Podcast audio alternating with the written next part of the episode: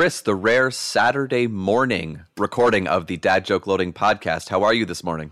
Mm, I'm excellent. Um, I, I was really looking forward to this recording. One thing has changed in this recording for me, um, which uh, which is that I have a, a, cup of something, but instead of it being a, a nice uh, imbibing um, beverage here, it's just a cup of coffee, just a sweet, warm cup of coffee. One thing has not changed uh, for this Saturday morning uh, recording, and that's that I'm still wearing a house coat. So you know, some some things never change. The house coat has been part of your recording uh, motif really since the beginning. I think. Well, at least since you're uh, you've moved into your office, I guess. yeah, yeah, yeah. It's I I um, never used to wear a house coat, but you know what? I can really get behind this. It's kind of like a snuggie. It's it's really nice. You know, I had a really busy work week this week. This weekend, I have to work on uh, a thesis for for part of my uh, specialization, so a lot of typing. Um, but uh, this morning, I got the Premier League on, got the cup of coffee, a house coat, and my best friend over the internet. What a beautiful way to start a Saturday, Christian. I do have a question for you, though, which is do you really feel like you get a Saturday anymore? yeah, not absolutely not in the way that I the way that I grew up loving Saturdays. No. Right. I mean, it's changed, hasn't it? You know. Yeah so let me ask you a question. When what is your typical Saturday? If I'm not working, um, then uh, typically uh, when the kiddo gets up, you know, we all get up, of course, and um, either my wife or myself will make breakfast of some kind. Sometimes, if we're feeling particularly lazy, that's a drive to Tim Hortons, um, or it's a you know making you know breakfast, putting a pot of coffee on that type of thing. Um, our daughter loves to kind of snuggle up on the couch and have a little kind of pre-breakfast snack when she gets up. It's very hilariously adorable. Adorable, yeah, yeah it's very adorable. Um, uh, but it's really funny because now she comes, you know, down the stairs. You know, one of us carries her down, and and right away it's like, you know, Daddy, get me snacky, and it's just like it's just like I think sorry, it's pronounced good morning. um, but uh, I love you would yeah. be no, it's not pronounced pancake. It's yeah. I love you. um, and then it's just I mean then it's just immediately into obviously parenting and the massive to-do list um, that exists. So ah, the to-do list. Yeah.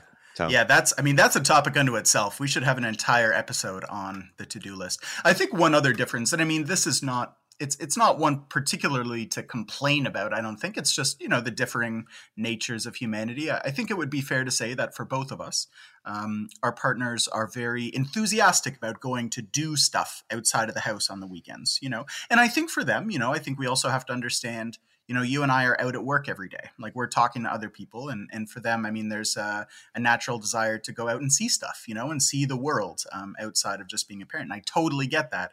But when you've been working all week, what you want to do is largely sit on the couch, and and so it's very different from either to do lists, which nonetheless need to happen, um, or going out and doing stuff. So it's been a long time since we've had a relaxing Saturday. Um, but you and I did have a pretty good Saturday last week. Yeah, this was the first time that we actually were able to see each other in person in what? 18 months, 19 months? That's right. right. That is right. Yeah. That's right. So listeners, basically since you've been listening to this, since the very first episode, Christian since I, the dawn of time, we have seen each other's beautiful mugs over over the internet um, or over our phones you know, every week, as you know, multiple times a week, often. Um, but we have not given each other a proper hug in a long time. And boy, was it a proper time. hug! yeah, yeah. It uh, there was dancing involved and yep. nudity. Oh, sorry, we're going to keep that part off of uh, off the air. Um, yeah, it was amazing, man. We saw each other and we hung out, and we properly hung out too. Like like yes. the whole day. We had an evening. Saw a pair of friends, uh, very very good friends of both you and I. Um, had a great time with them. I mean, it was a it was a blast. It was, and it's crazy to think that that was already a week ago. I know, I know. Yeah. It feel it honestly feels like yesterday. It really does. It really does. And I think we should just clarify for for listeners as well. Just you mentioned kind of our wives inherently wanting to, you know, get out and do stuff. Currently, my wife is on bed rest, um, expecting um, twins, as we talked about in a previous episode, and Chris, your wife is still on maternity leave. So, um, yes. so we should just you know clarify that for for those who are listening who might have uh, you know not stayed up to date on the details. But um, yeah, it's funny how you mentioned just like the it's not a complaint; it's just the complete difference of what a weekend is now as a parent oh, because yeah. it's not a weekend because a weekend implies relaxation and it is that is not the case you just don't happen to be at work yeah absolutely absolutely i still remember you know I, I often think back to when i was doing my internship when i lived in uh, america for the year in san diego and um, I still remember my very first day coming off of overnights. Um, is the longest and best sleep I've ever had in my entire life. So uh, my shift ended at about ten in the morning. Had some paperwork to do, had some meetings to attend. Got home maybe like one in the afternoon. Um, did uh, you know like got a bunch of stuff ready, like fed my cat and everything, um, and then fell asleep until eleven o'clock at night woke up for 30 minutes, had a snack, fell asleep again, woke up at 11 o'clock the next morning. I had like 18 hours of sleep, best sleep of my entire life. And you just think, you know, as as draining as that was, and at the time it felt like a bad memory, what I now think back fondly about it is that that day after a long work week when you know you don't have to do anything you know, you can absolutely become a houseplant if that's what you want. Um, you know, for us, I think a big time was um, was sort of Monday nights after we finished our vet vet school exams. You know, you could just completely release. And as a dad, that is absolutely one of the things that changes. You know, they say you need to be prepared for your life changing, and you think, well, you know, how's my life going to change all that much? And that is one big thing: is that the, there's always a responsibility at home, and that applies on the weekend as well. Um, but you still got to cook some bacon and eggs whenever you get a chance. Absolutely. Eggs, bacon, and toast. Am I right? spoiler, spoiler. Get some. If uh, if anyone knows what episode that's from, then you'll do well on the quiz coming up later today. Um, yeah, I actually, you know, another reason it's a good Saturday is that I, I had a pretty good Friday night last night um, because Christian, for the first time in I think two years, honestly, maybe even two and a half years, just because of the way the pandemic's gone. Um, I went to a Kitchener Rangers game. Kitchener Rangers. um, listeners, for those of you who don't know, the reason why Christian is uh, tilting his head back and yelling up into the sky, Kitchener Rangers, um, is because uh, that's largely what I obnoxiously did for about uh, 10 years of our friendship. Um, the Kitchener Rangers, being a junior hockey team, have a, a, small proportion of their players go on to the NHL. And it's very satisfying when those players come up in conversation as NHL players and you say, well, you know where they got their start. Kitchener Rangers! So you basically are the Pierre McGuire of the Kitchener Rangers, just like yeah. knows everything about their like high school and junior league experiences for yeah. sure. So Pierre Mag- Pierre McGuire, now uh, assistant general manager or assistant to the general manager um, of the Ottawa Senators. Another sitcom reference. We're just pulling them in. Um, yeah, so I went to a, a Kitchener Rangers game for the first time in a long time last night. They did have a vaccine protocol for entry, so you had to present um, either electronic or paper proof of your double doses to get in um, which actually, you know, I got to say was very smooth. You know, it was still only at 50% capacity, so the lines weren't weren't that big a deal. Um, so it was extremely fast that they checked them and then you were you were admitted. One of the interesting things, so I mentioned this morning, I've got the Premier League on. You know, I've got the Chelsea Southampton game just finished here. It is 100% capacity, just completely full, no masks on in the crowd whatsoever. If you had no idea, if you were just an alien dropped in from outer space, this would look exactly well. You'd have no idea why everyone's kicking this ball around if you're an alien. But if you were dropped in here from 10 years ago, you would think there was no pandemic going on you know? And so, in stark contrast at the game last night, 50% capacity, probably even a little bit less than that were there. Everybody wore their masks 100% of the time. You know, so I've been to Jays games and Toronto FC games, uh, Jays, that's Toronto Blue Jays games um, this year. And, you know, there's a mask policy but as I'm sure you've seen on TV, Christian, those masks fall down real quick. Yeah, and somehow they just accidentally fall off like so frequently. It's very yeah. bizarre. And it's, I mean, it's this very odd sort of. Um, you know, if, if you've ever watched the show The Wire, there's this great moment where Bunny Colvin is describing the value of the paper bag over alcohol, so that police officers were sort of able to willingly ignore something that they didn't want to, to penalize people for. Um, and there's this sort of willing willing ignorance of the situation. You know, like at the bottom of each section at the Sky Dome, they'll have somebody holding up a sign that says "Please wear your masks" and a security guard, and literally every single person in front of him is not wearing a mask and and not one word will be said. You know, it's just sort of this stalemate of, of what they've allowed. But at the Rangers games, every single person genuinely wears their mask for 95% of the time, really only taking it down to, you know, take a take a bite of their, you know, pizza or something. So it was a it was a very interesting difference.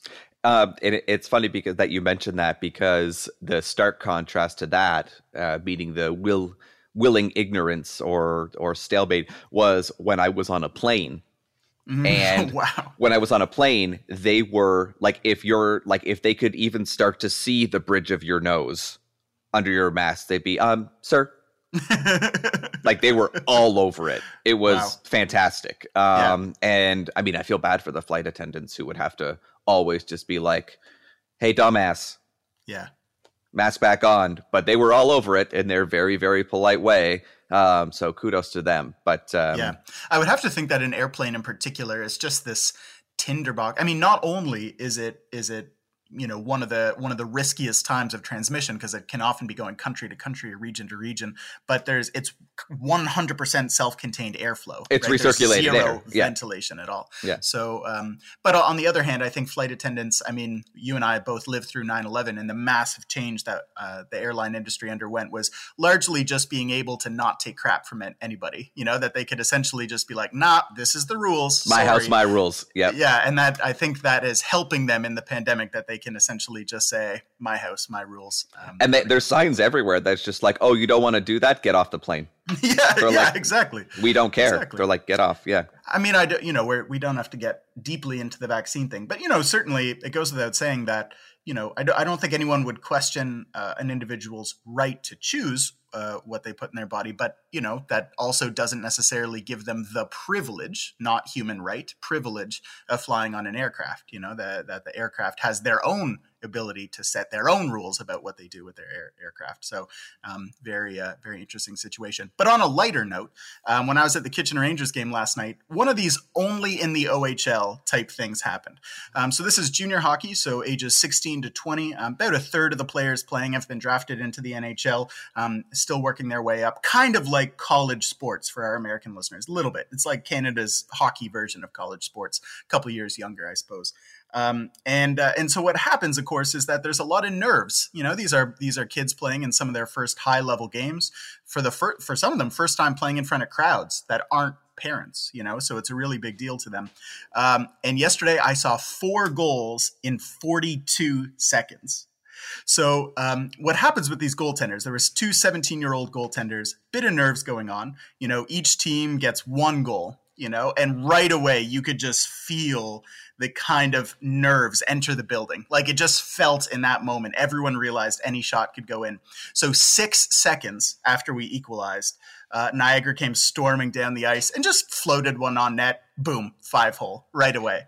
Then 13 seconds later, over the blue line, another floater on net top shelf, you know, like just right away. So four goals in 42 seconds is probably the most goals I've ever seen in that short a period of time. And it's one of those only in the OHL things. And it's, you could just, like you said, you just feel the energy in the building. And like, you can just only imagine those like poor, like 17 year old kids who are like, they're trying their best, but they just like, they they are very aware of what is slipping away. And it is just everything that they've ever learned about the goaltending position is just literally just like shaking away and like out of their hands you know? What do i do with my hands? Yeah like what is what is this what is this wooden oddly shaped object in my hand? What is this? Why is this on my face? Like you know just like completely just forgetting anything.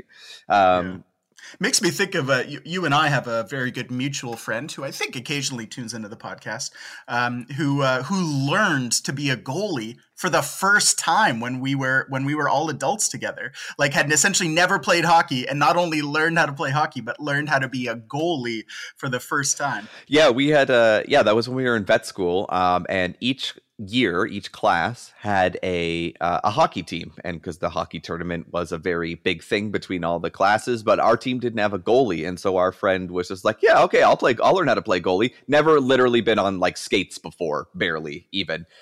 And uh, yeah, he did really, really well um, overall, which was great. But it was just, yeah, there were just these odd times, like when he would come out to play the puck, and I remember this just vividly one time. There was like, you know, a, a puck got dumped, uh, you know, uh, got dumped into the zone, uh, but it was kind of like almost directly on net, but the other team was going off on a line change. And so he came up to try and like pass it and completely whiffed. Um, and so the puck is now just now going just right into the net. And one of our defensemen um, had to like race back and like dive and knock the puck out of the way. So it almost became this like thing. And of course, like we're obviously all very thrilled that he's just playing goalie. Um, and he actually did really well. Won us the yeah, championship. I mean, like won like us the championship the one year. So things yeah. I've ever seen actually. Yeah, you know, re- realistically. And but and so but these little moments were just bound to happen uh, with him, which were just again just more hilarious than anything because you know he does really well for the majority of the time, and then you forget you're like, oh right, he's only been on skates and in goalie pads for like 12 weeks. So, yeah give yeah. him a break. But all right, my friend. Well, what do you think? Shall we get this uh, episode started? Let's load it up.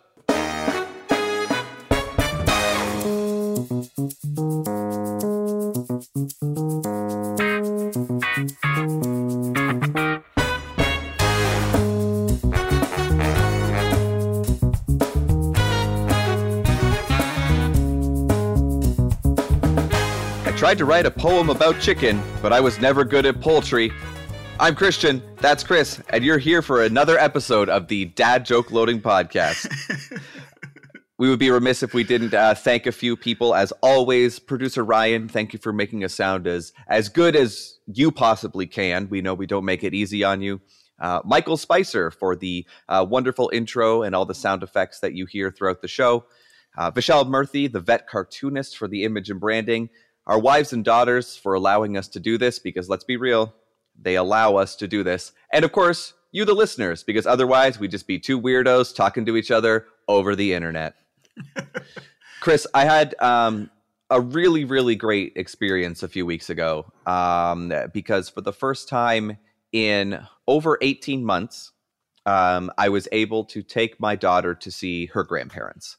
Oh wow, what a what a great moment. I mean, those are definitely the type of things that COVID has taken away from us. Yeah, and so we uh, listeners, if you recall, uh, myself being Canadian but living across the border here in uh, in Erie County, uh, Western New York, um, have unable to be, to see my own parents, um, and then by by nature, my daughter not being able to see her grandparents since I mean March of 2020, really. So. Um, now that being said, we do the FaceTime thing all the time. You know, plenty of pictures and videos. And actually, I've been very impressed with my daughter, who um, has recognizes my parents. Actually, asks uh, on her own to call grandma and grandpa. So she, oh, wow. so she knows them well. Um, you know, when they pop up on FaceTime, she sees them and knows who they are right away. So, which is good just as an aside, isn't it so incredible how quickly kids are good with screens? Eh? I mean, my my daughter will immediately try to grab the phones out of my mine and my wife's hand. You know, she's already understanding that if you like flick the screen, it like something will change on it. You know, and we're trying to discourage that and trying to take that away. But it's amazing how well suited. I mean, you know, infants are to this. It, really is incredible. Yeah, what we uh, what we will do sometimes is like if we're trying to, you know, uh, I have to distract her for uh, a particularly poopy diaper, let's say, um, you know, she'll have I have videos on my phone, right? And she'll get to hold it, and it's it's amazing how very early on she learned that if she swiped one way, like the next video came, you know, and wow, like that yeah. was yeah, it's it's very uh, uh, it was very interesting. Um, our daughter has her own phone. Um, now I'm using big air quotes here. It's literally a remote from a fan that we don't have anymore. Um, but we already that that that fan already left. Um, but uh, it's just the remote. But she like walks around with it like up to her ear and just says like hello. hello, and just like walks around. Yeah, um, it's Oh, it's it's really very good. funny. But sometimes I'm just like, oh, have we doomed her already? Because she'll like she'll stop somewhere and then just be like, "Where's my phone?" like, That's so good. Yeah. It's not far from, you know, she'll be like, oh, wallet, keys, fan remote. Got it. We're good. We're, we're, good. Okay, we're good. Um, but anyway, uh, short story long. Um, we uh, yeah, so we were able to go and visit uh, my parents, which then kind of led me to thinking about the kind of concept of being a parent, taking your child to visit their grandparents, and what that looks like now from a parent's perspective. Hmm. So, um, so just to kind of give you a little bit of an idea, so of course uh, we had to cross the border into Canada, uh, which meant we had to fulfill some COVID requirements. Um, so my wife and I had to go get tested within 72 hours of our um, of our of our travel. Um, my daughter being under 12 um, and under five um, did not have to um, you know get tested or vaccinated. Um, but then we had to you know show all our proof when we were crossing the border. You know this that and the other thing, which was fine.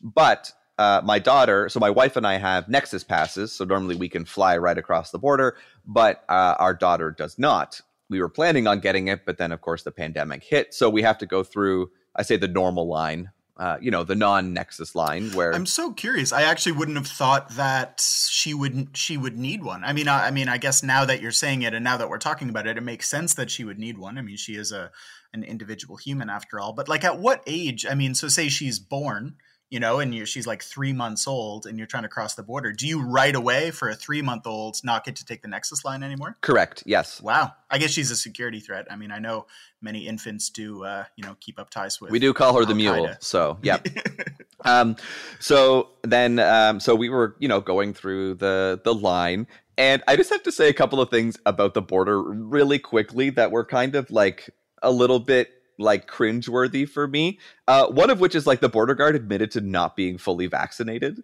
Wow. which i was like wait a minute. You you work at the border. Anyway whatever because That is odd. we had Yeah, to hand her all these we had to hand her all these documents and you know and she was like oh like if you could just like she just wanted me to show her the covid test results. And i was like that's fine. She's like yeah i really just don't want to touch as many things as i can because i'm not fully vaccinated. And i was like Wow. I was like but you just took my passports Yeah. Like- it's odd even I mean I know that this isn't the, you know, I'm bearing the lead here, but it's odd that she would even say it. right You know, like say you say you were whatever, like if your company allowed you not or you know, the border services allowed you not to be vaccinated and you know you were making the choice not to be whatever it is that you would even bring it up with people you know like that Right. you would say it to them. It's almost just to like grind the gears a little bit you know? Yeah yeah you see all this documentation you're showing me? I don't have to do that. I You don't it's- need yeah. But then the the part that was like even more frustrating than that was like so we handed her our passports and she's at, she has to ask each individual person, you know, the symptom questions. You know, any cough, fever, shortness of breath, blah blah blah. And so then she's just like, like flipping through that and she's like and she calls my daughter's name and says, "Any fever, coughing, shortness of breath?" and just pauses. And so I'm in the driver's seat. My wife is behind me uh, in the captain's chair with my daughter in the other captain's chair. And my wife just paused and goes, "Sh- She's two. She's not going to answer you. Like, And the border guard looked perturbed because it was just like, Hey, any fever, shortness of breath? Like, as, as if she needed a verbal confirmation from my two year old to be like, No, I'm good. Like, anyway. yeah plus she's on her phone the whole time anyway, Right, yeah, she's already on her fan remote talking to her anyway. So uh so I mean we get through, we get to my parents, whatever, fine. Smooth sailing from there. But um yeah, it was just really funny uh and uh, my wife and I were talking about this before and uh so Chris, I'm curious and I'll kind of throw it out to you after I say this this this next thing which is my parents have been basically like waiting 18 months for this moment, right? And so it was really funny just to see my mom and dad literally just like empty the bin. Do you know what I mean? like they brought out every single toy that they have amassed in 18 months. Like it was like they had one day left on Earth and they were trying to cram every possible activity in. And like my wife and I were just like, you know, like she's she's probably going to play with like two of them, not the 47 you brought her. Like let's just let's just see what she wants to do you know? Um, and so uh, I, i'm curious like when you take your daughter to kind of visit your grandparents what is their like you know initial reaction when you show up or you know with their initial like interaction? Is it immediately just like hey let's do all this stuff or or what are mm, they mm. particularly mm. like when you show up mm, that is a really good question um, i think so some of this i do think will be informed by the age difference between our daughters a little bit in that mine is a bit younger and so there's a bit more just like general holding going on if sure. that makes sense rather than than playing um, the, the first thing is often as silly as it sounds, often tears. Um, you know, a bit of welling up and and uh, you know, not like not bawling, but just you know, kind of that emotional rush of, oh my God, I'm seeing my granddaughter again. um, yeah, t- sorry, I should clarify tears of the grandparents, not of the grandchild. Although when she was younger, it was tears of the grandchild. Anybody that held her that wasn't mom and dad was a disaster. Um, we're over that now, thank God. Um, so that that kind of that initial rush, I would say, is let me hold her. And it, you know, what used to be giant hugs for me and my wife, like, oh my God, I haven't seen you in a month, is now that's that's sort of the second on the list. you know, like we get all of the baby greeting and love and all of that out of the way. And then we've got some hugs. For yeah, for me it was like it was that was exactly it. And like I at that point and and my wife had not seen my parents in that long either. So it was their first time seeing all of us and yet it was literally just like we i could have just dropped my daughter off and driven away and my parents would have been just as fine you know because it was like oh i let uh, i let my daughter go in they had all these toys ready to go and then i just went and like unpacked the car for like 10 minutes and uh, because i mean still even now i mean it's about an hour and a half from myself to uh to my parents even though there is an international border in between.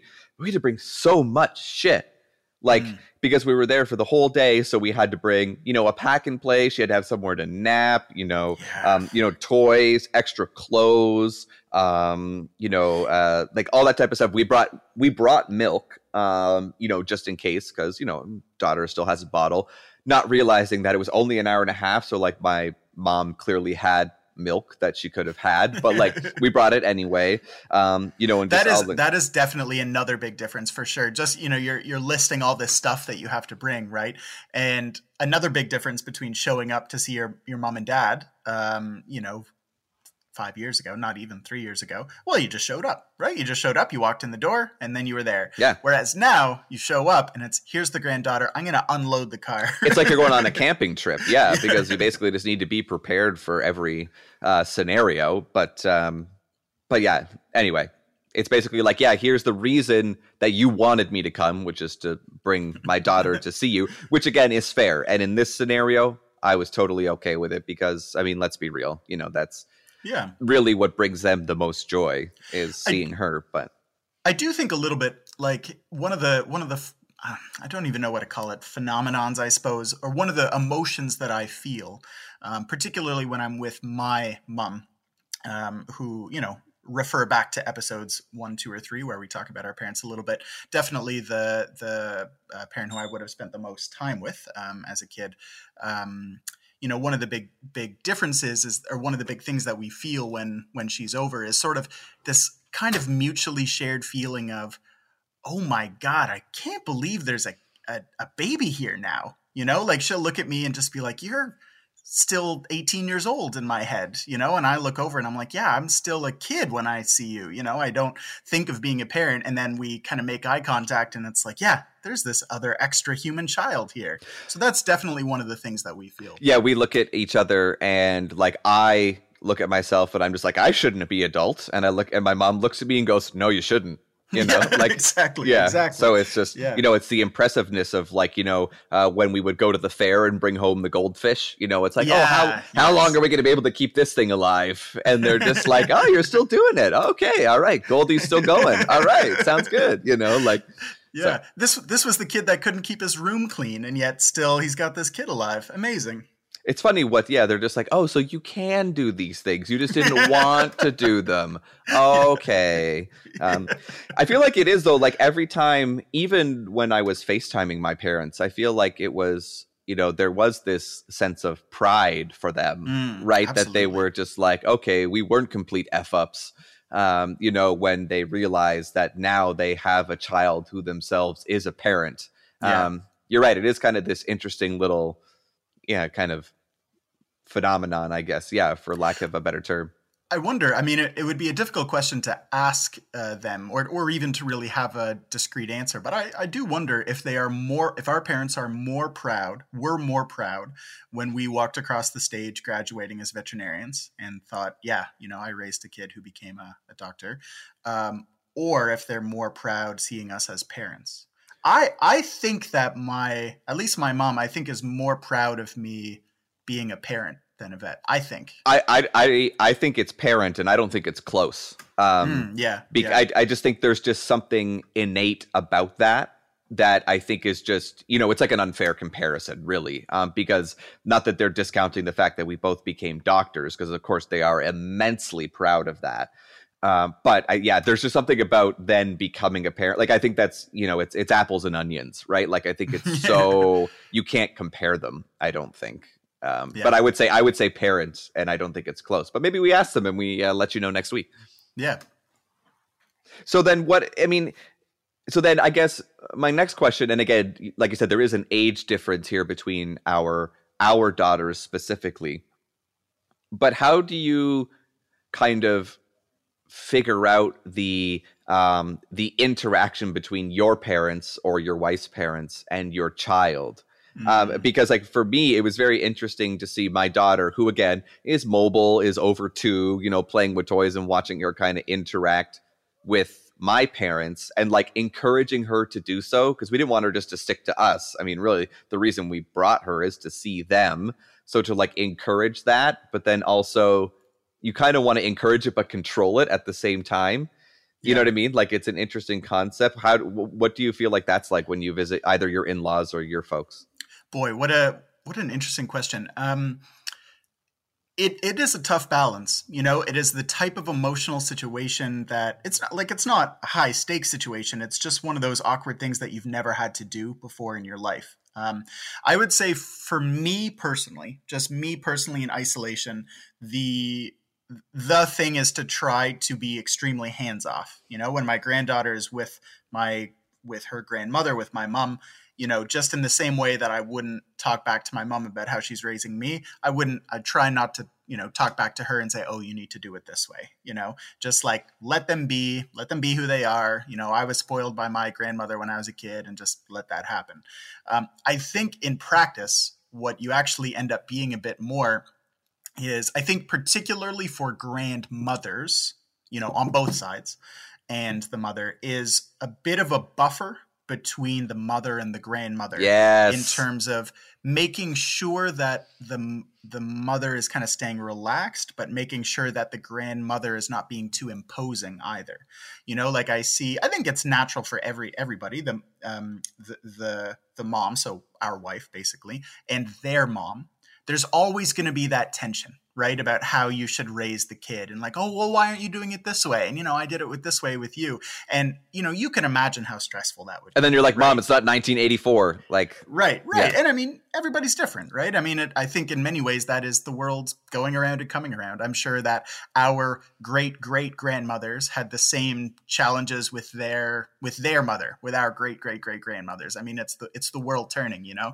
And so um, i think just kind of being that kind of uh, emotional balance where you're like just trying to keep everybody happy and you know take away the baby sometimes to oh yeah we just need to go change the diaper just to kind of let things you know to let there not be an immediate decision making process right i feel there. like i feel like that dynamic is like the microcosm of the facebook mom group mm, like it's mm, literally just mm. the like oh well you know like even though they like grandmothers in innately I feel like they're trying to be helpful.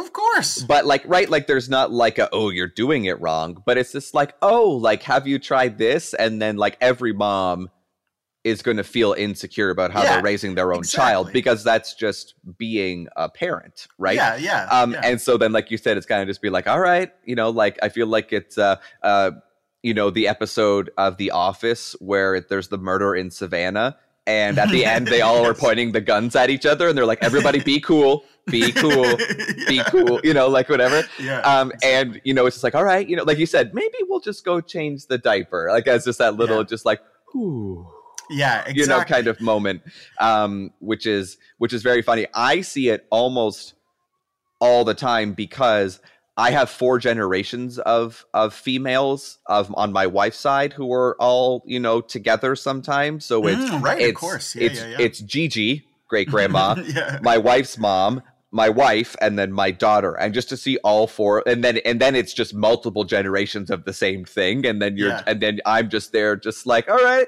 everybody be cool yeah, like, it's yeah. fine. Like I feel like I need to dress up as the Michelin Man just to be like the soft cushion between everybody.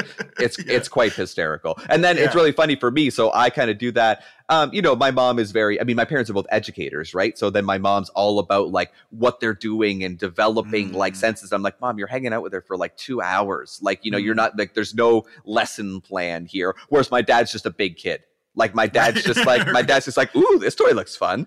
Um, Yeah. so which is which is kind of uh, uh, hilarious to see. So And I think it, you know, it's as you say with being the Michelin man and, and everything and taking the kid away for a brief moment.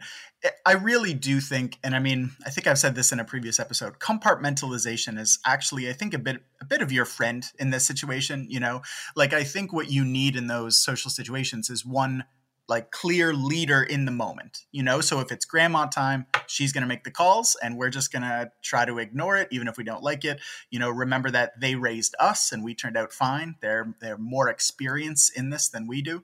Um, but then when it's our time that their role is to not butt in you know like that's that is the kind of mutual balance that you have to strike. Of course our moms so the the grandmothers in this scenario they must remember like with their mothers-in-law and their you know their parents they must remember that stress. So the onus is on them a little bit to remember not to butt in and remember how difficult that was. And the onus is on us to try to be like okay you know they they raised us. We don't need to micromanage what they're doing with our kid you know and just let there be one leader in that moment you know. Yeah, and I think the the big thing to remember throughout all of that as well is that when these types of situations are happening, it's kind of figuring out okay, you know, the core the core message that's trying to be dictated in that Mm. moment, right? Which is just like, and I know you and I have talked about this before uh, for a wide variety of reasons. It's just like, okay, like what is what is absolutely the most necessary here? You know, Right. is it is it me proving a point? You know, Right, is right, it me or my wife like proving to our parents that we can do this just fine? Like, you know what I mean? Like, what is the point? And of course, everyone's goal is the happiness and development of the child that's in front of them. Um, it's just kind of funny when just like everybody's ideas of what that is sometimes just come crashing into Yeah. each other. yeah Um, when we're just like, hey, you know what? We're like, we're just we're just here to play and do puzzles. Like, Yeah, you know, yeah. like let's and that's the thing is it really like we build it up so much as as these things matter but like kids are robust you know? Like they're fine you know whether you do something slightly differently you know than than somebody else does it it's all going to be fine. And especially if it's just for an afternoon right? I mean i think i know that yeah, this isn't things that- boarding school. Like, you know, it's not, you know, yeah. Now, if I may ask you, um, you know, one of the sort of dynamics that you experience a lot is one, uh, your wife's mom lives nearby to you, right? And so is physically close. And so, unlike your parents, um, uh, you see her a lot. Um, do you feel that there's a difference in that dynamic with one parent who, you know, is like I don't know what the term is. I want to say aunt, but no, I just mean grandmother, but someone who's there all the time and Sure. helping out. Do you notice a different dynamic there as opposed to say with your parents who don't you don't see as often or your father-in-law who you don't see as often? Um, I really don't, to be honest with you. Um, and I think that only really is because of full credit to my daughter, um, of just just being awesome that way. Like when she sees my parents, even though it's left off less often, it's like she saw them yesterday and it's kind of Right. just like oh we're gonna go do this now and she knows them as grandma and grandpa and whereas grammy who is my mother-in-law who's here all the time it's kind of the same thing. It's like oh grammy's here. Like Right, um like you right. said she's pretty robust that way. Um and i think there's also something to be said for the amount of times we were able to facetime as well. Like i think that yeah, yeah. development helps that there was still that constant interaction.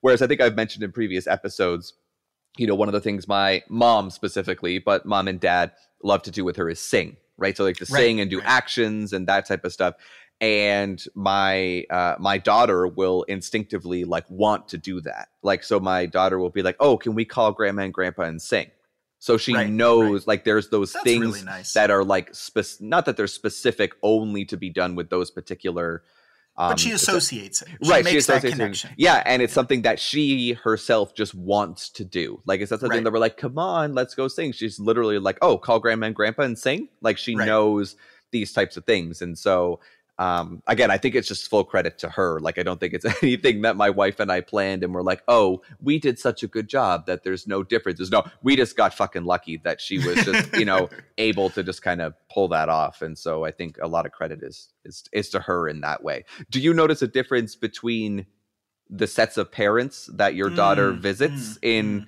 in any of that standpoint Boy, that's a really good question. Um, hmm.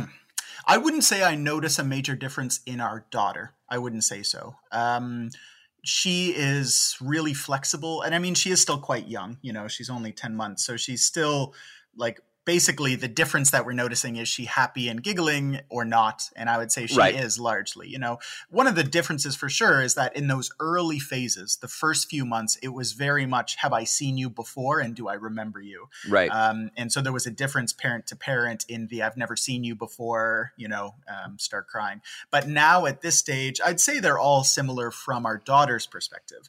I'd say the dynamic is extremely different grandparent to grandparent just because of the differences in our relationships with them, you know? So, like the difference between whether it's m- my mom versus a mother-in-law you know versus uh you know and I, I don't think it's we necessarily need to generalize genders but i do notice a difference in the whether the how the grandfathers interact versus the grandmothers and somehow that doesn't introduce quite as much tension into it you know? I don't know why. I think maybe you know you were mentioning how your dad just kind of likes to laugh and sing and not worry too much about stuff and my dad's the same way.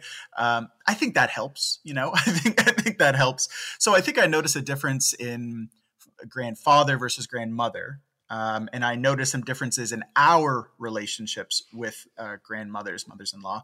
Um, but i wouldn't say our daughter notices a big difference. I'd say she's very very happy always happy with the grandparents and they seem to be the only people other than us that she just is always happy around which is really quite nice to see Well, it'll be interesting to see as your daughter gets, you know, more mobile and has more maybe emotional and social interactions, you know, um, independent of, like you said, just kind of the like being held or the like, do I remember you? It'll be interesting to see how that develops because that's one thing that I've really noticed a big difference over the past, you know, year, really, as my daughter has grown into this like tiny human with a personality that uh, Mm, yeah, is, yeah. uh, you know, impossible to control in the best way.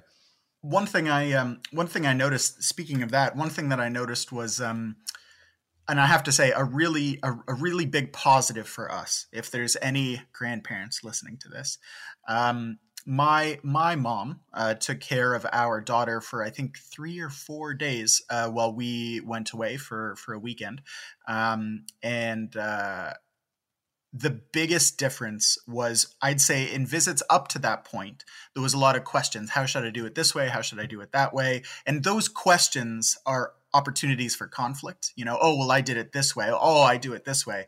Um, and it was very much when we left, it was like, oh, I got it, you know, and not kind of asking questions. I think in some ways, it's better left unsaid in a lot of ways. Grandparents are going to do things differently than you do.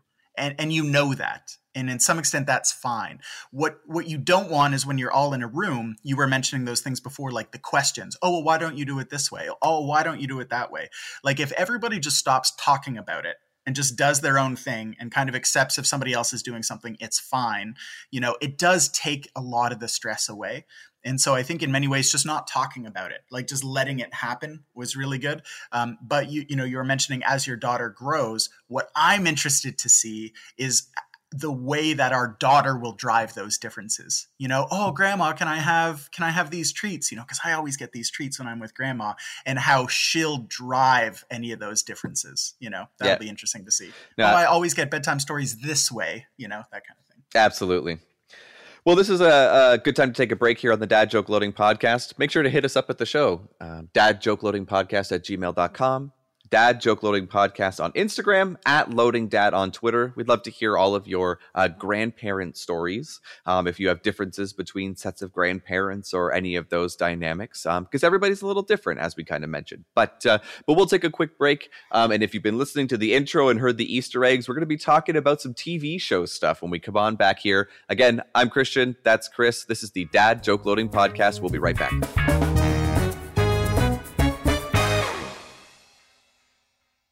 Hey, Michael Spicer here. I'm a sound designer and a composer. Are you a D&D podcaster? Well, we got swords. Ooh, ouch. Spells. And oh boy, the creatures. Hi, I'm Steve and I'm a goblin. Need your voice altered? Just tell me what you want to sound, sound like. like. Robot? Robot? Tiny? Tiny? Demon? Demon? If you need sounds or music for your project, go to michaelspicermusic.com.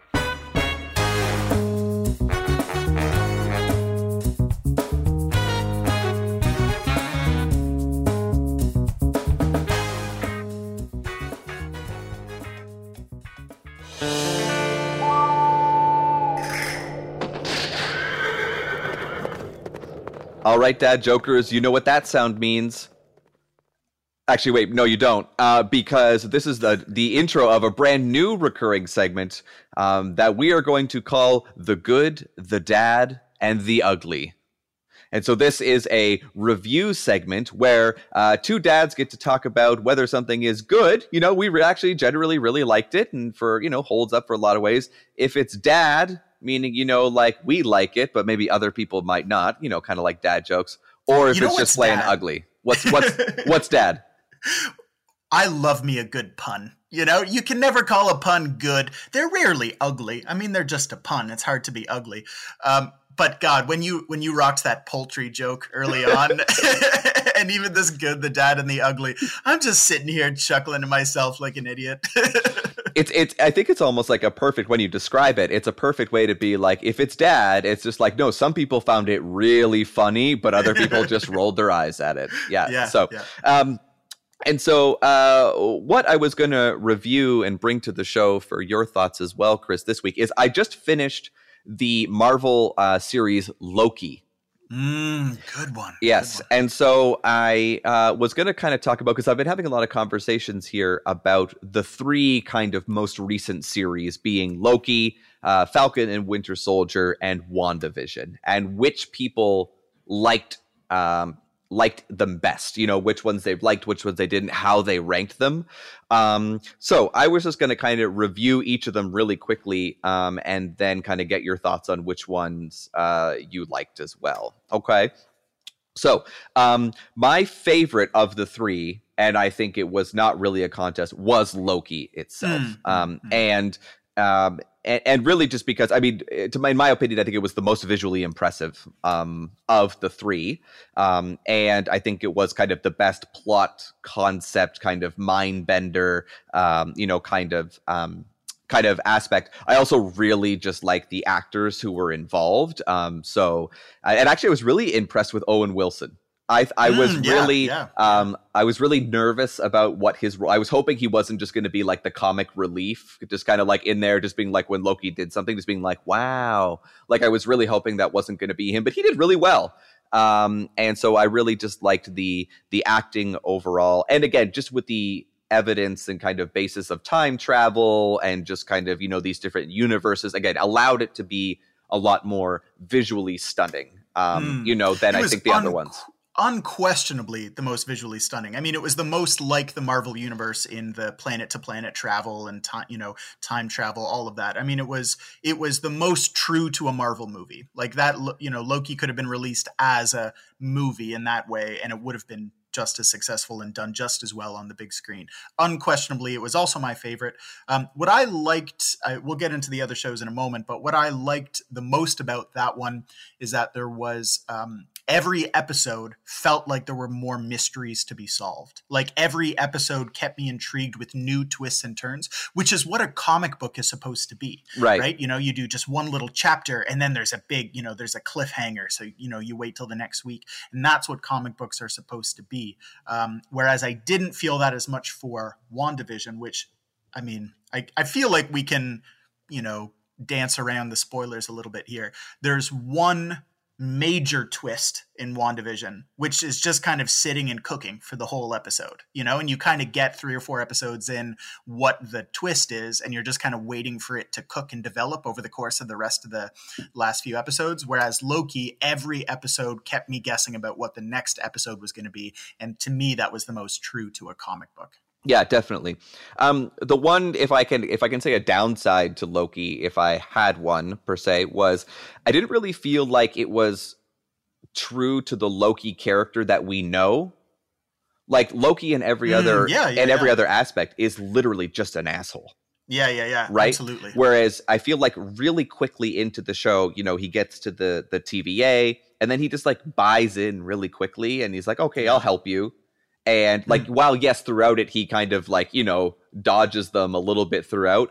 It was this very like I and again, I'm not saying I didn't like it. I'm just saying it wasn't the the the same. It was almost like he was like, Mhm. "Oh, you know, Loki's heart did grow 3 sizes that day." yeah, And you're just yeah, kind of like well like Yeah. wait a minute you're supposed to be like this asshole like of a guy who totally. you know It was. It was honestly. I, you're absolutely it was a lot right. more I think that's- emotional of a show than i was expecting it to be That's such a good. Uh, that's such a good observation, Christian. I totally agree with that. It's almost like, um, you know, Star Lord, right? P- um, Chris Pratt's character in Guardians of the Galaxy. Like he's supposed to be an asshole, but just is like this unwilling good guy, basically. And that's what Loki felt to me. Whereas to me, what Loki ought to be would a little bit more like Breaking Bad. You know, someone who genuinely is stuck between being good and bad, and is genuinely torn between you know evil and good whereas it felt to me like they just he used to be a bad guy and then the marvel universe was like nah let's make him a good guy you know and then just kind of did a very quick little transition there where he's a bit of a,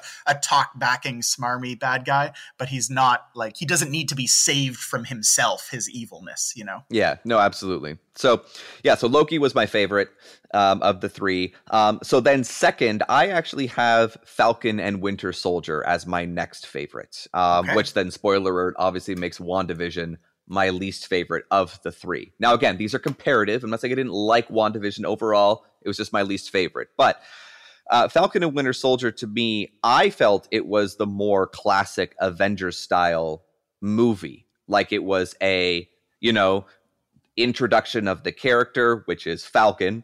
Um, and again, this is right in the um, wake of uh, Steve Rogers obviously giving up the shield, not being Captain America anymore.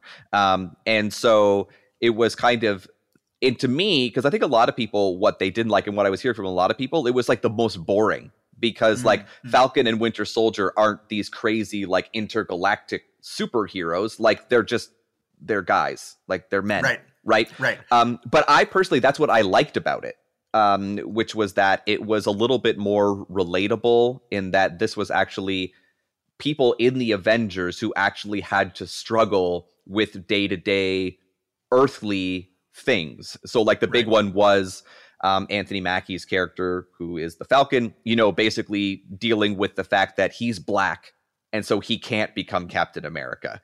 And then throughout the show, dealing with that. Um, it was also, I think, the only real show that really explained what the blip was.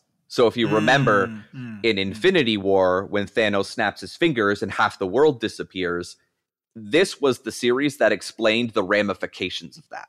And then, Right. like, okay, at the end of Endgame, you know, they kind of saved the world, blah, blah, blah. But like, all these people just came back, right? Right, And so it's right. it, like they didn't dance around the fact that the world will never be the same, which I feel like is missing from a lot of superhero movies. So if you go back to like the original Avengers, you know, when there's this huge battle in New York and Loki, being the asshole he is, of course, rides in on that big like space demon, and all of Manhattan just gets leveled by the Avengers. They never really revisit that. yeah, it's true. I would love to see a mo- like a, a mockumentary on the blip. You know, I'd love to see Yeah. a mockumentary on everybody coming back. Like, just you know, this is what happened to the universe because they're incredibly interesting philosophical questions. right and so that was and so the, the the show basis is the show is around basically all of these people who are fighting for the rights of the people who came back to basically being like reinstituted into society versus the government structures that are just like we have to figure out how like how to manage this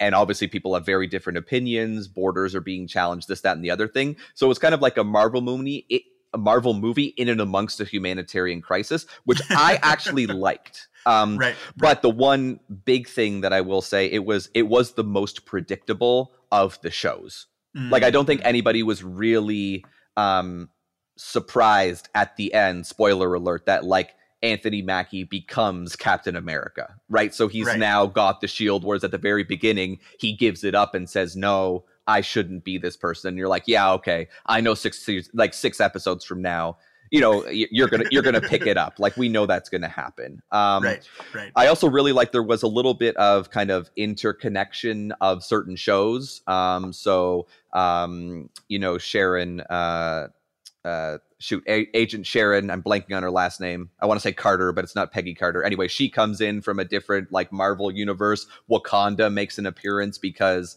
Um, you know, Bucky Barnes hangs out in Wakanda for a bit after he's the the Winter Soldier. So there's that. Um, you know, You Zemo right, comes in. the way. I was Sharon Carter. Sharon Yeah, Carter. Sharon okay. Carter, you nailed it. Um, so there's a bunch of different like characters that swoop in, which I kind of liked. But um, but overall, like I said, it was the most predictable.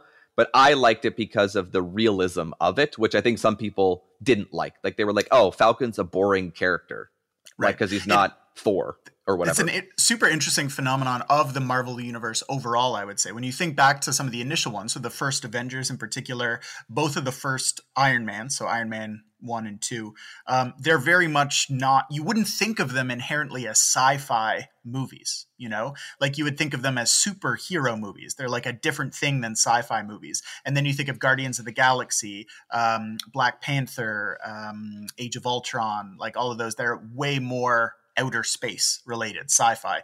And i think you know that that was something because i never really read the comic books i didn't i didn't know that change was happening. I didn't see it happen until you're in you know guardians of the galaxy and they're zipping from planet to planet and you're seeing thanos and you're like oh right this is like an outer space sci-fi thing.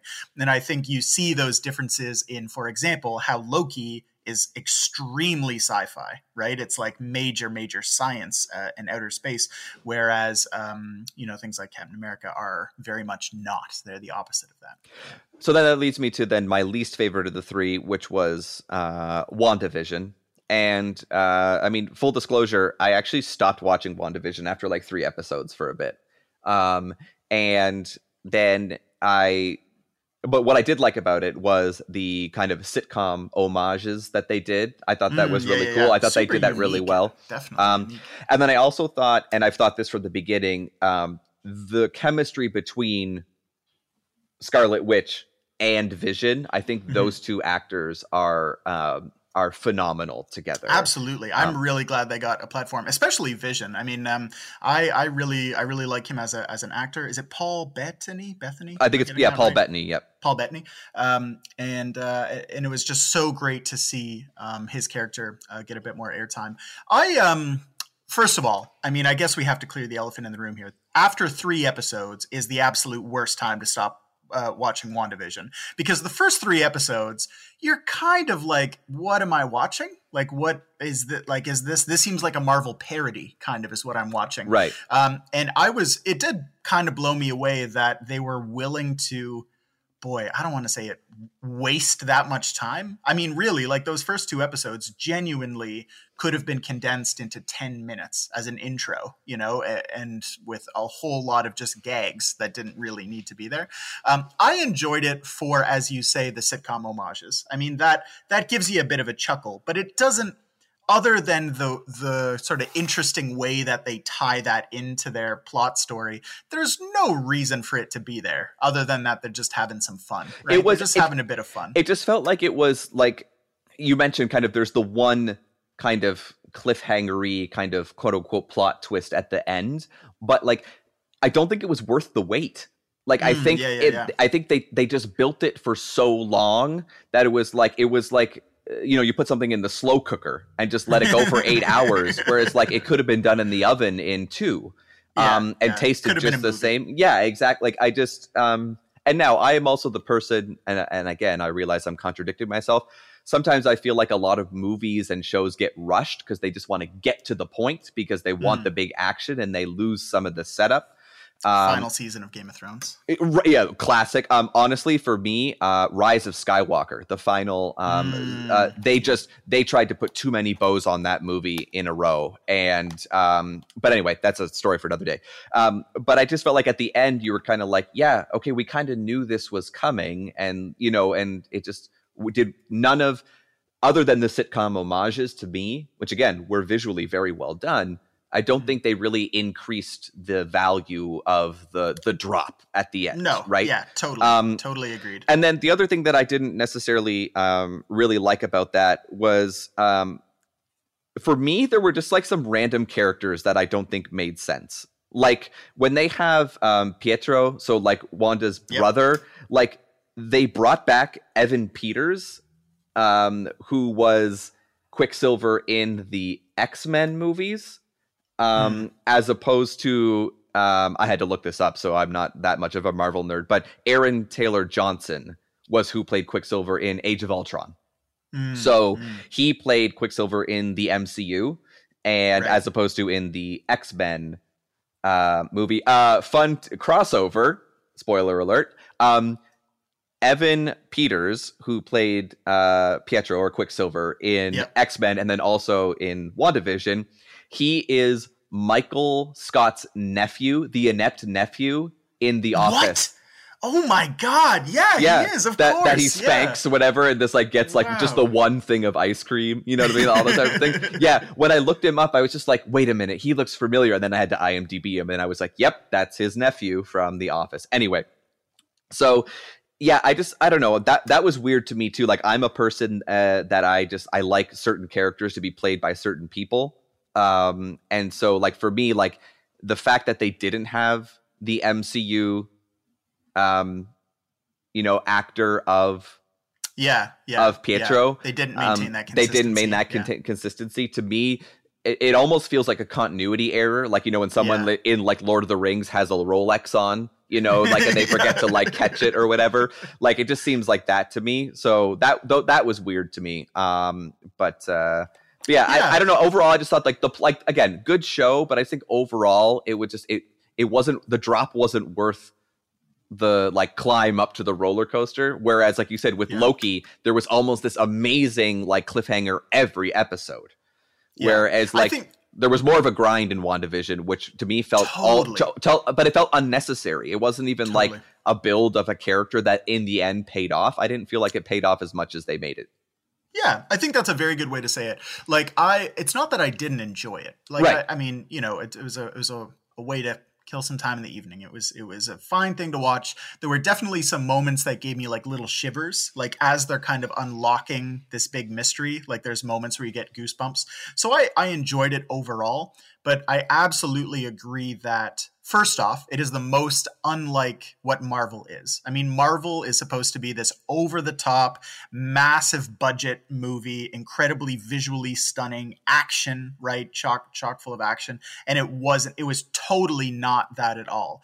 And so it felt a little bit off brand to me. And, and it felt like, okay, well, we're going to expand out into this other stuff. But then they did Loki and Winter Soldier, which were just totally on brand for Marvel. So it's this one kind of like outlier that doesn't fit in with the rest of them. And absolutely, you get this beautiful kind of laugh and, and nostalgia as you see Malcolm in the Middle show up on TV, basically, and Modern Family. And, you know, and you're like, wow, you know, they executed that um, very well but is that what Marvel is? Like, is this what Marvel is now? Just a commentary on TV? I mean, Marvel has never even been TV up to this point. It's always movies. So where, why do they have the gumption to do this? You know, uh, sort of homage to TV. You know, um, so I think at this point, um, what do you think, Christian? We've uh, we've opened the door into TV here a little bit. Yeah, we and have. That's something that both you and I love. So um, this week, I wanted to talk to you about something that I've noticed recently, which is um, a phenomenon that I experience uh, in myself whenever I'm watching sitcoms. So let me preface this. Sitcoms have been a big part of my life. I think they've been a big part of both yours and, and my life. I mean, it is absolutely the reason that we met each other and probably first became friends. We're now friends because of a billion other things, but the first thing that bonded us was a love of community the show community.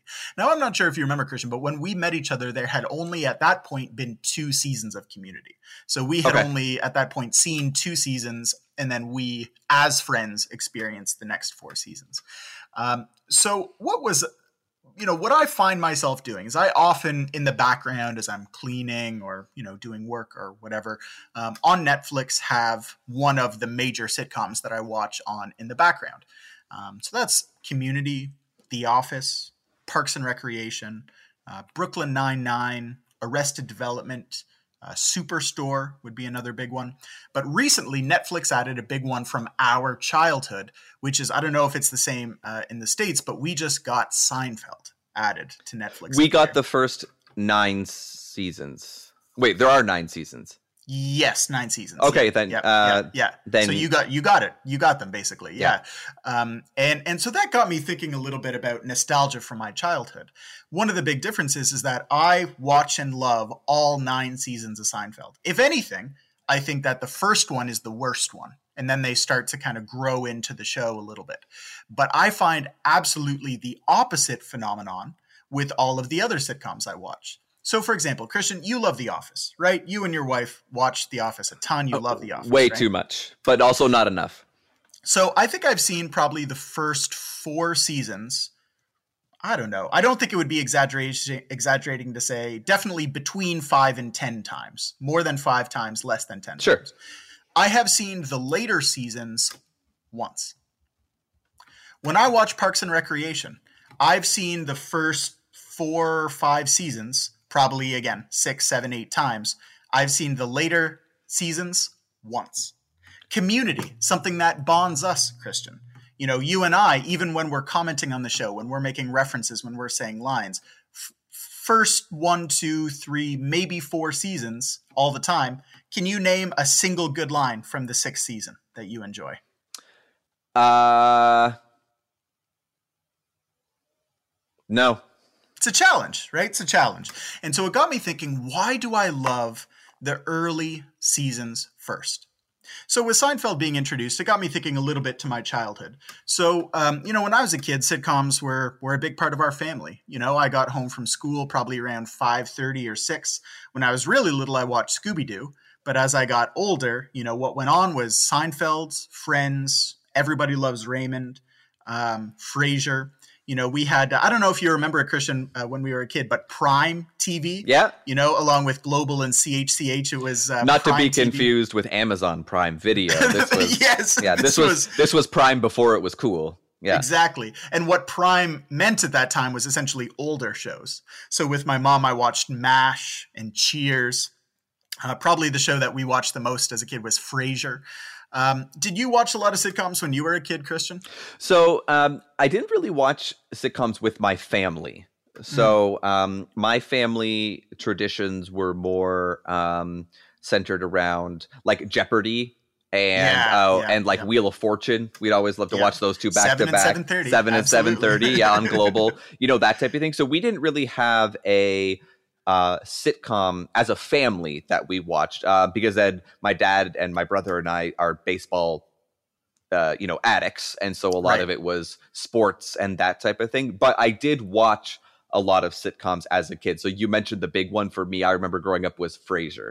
Um, Yeah, I I watched yeah. that one. To be honest with you, I did not watch Seinfeld until probably I was in vet school. Believe it or not, Wow, like I didn't. Wow, yeah, I didn't. It just wasn't like I saw it on, but it wasn't really something that I um you know really subscribe to my mom is like super into soap operas so my mom was really. oh my mom is the biggest Your mom. the biggest young and the restless mom. fan yes You're kidding. No. Wow. You, have you ever heard the Bob Dylan song "I Contain Multitudes"? yes I mean, your mom contains multitudes. I never would have guessed that in a like a billion years. Honestly. yeah so uh so she was big into that and so which i was clearly not um so No, I- really? yeah seriously right uh so we so in that standpoint um we didn't really watch that sitcom specifically as a family um but the shows i remember vividly growing up with were uh frasier but then also so like my brother and i were like addicted to the simpsons because it was like the show Yeah, we were yeah. like weren't Classic. supposed to watch but we did um Yeah. you know and that type of thing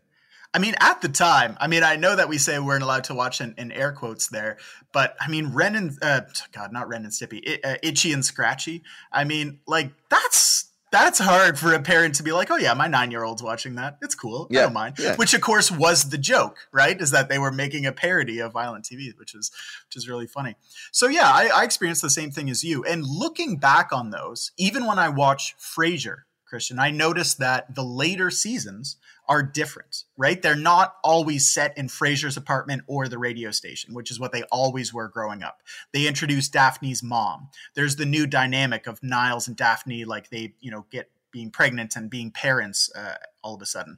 You know, it it changes, and so it made me think about what is it about shows as they age um, why do they change them you know what are the positive reasons for it? What are the negative reasons for it? And am i alone in only liking the early seasons of shows?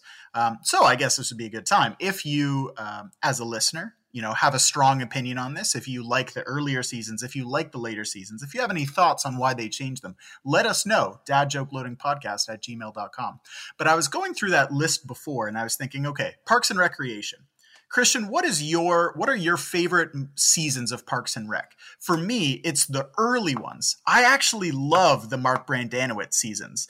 And they basically just wrote Mark off the show and don't even reference him later. Like, you know, they get later in the show and Anne is doing that yard sale, basically, or charity sale where she's selling, you know, the box of different things from each of her different relationships. And she's like, this is my Andy box. And she pulls out all the flannel this is my Tom Haverford box, you know, and she pulls out, um, you know, blankets and stuff like that. And she doesn't even mention Mark Brendanawicz. It almost felt like the Parks and Rec writers were just like, nah, we don't really want those first two seasons to have happened. And yet for me, those were the greatest ones. You know, we had brought up community before. And of course, one of the big things that changed, and maybe this is one of the reasons that, that you know, uh, shows become difficult or, or harder to watch or undergo change as they age, is that the cast changes. You know, for those first three seasons, what defined community? It was that group of seven, right? It was that middle group of seven. And then Chevy Chase leaves, which, as far as we read behind the scenes, was maybe a good thing, but it changed the dynamic of the show. Donald Glover left. Again, he became super famous. No one would blame him for leaving and, and pursuing bigger things, but it changed the show. Troy and Abed defined the show, and then they left the show. And it does it does change this. So for me, one of the things I was wondering is are sitcoms an extension of our family? You know, is it that we're getting comfortable with family members and then those family members get taken away? What do you think about that?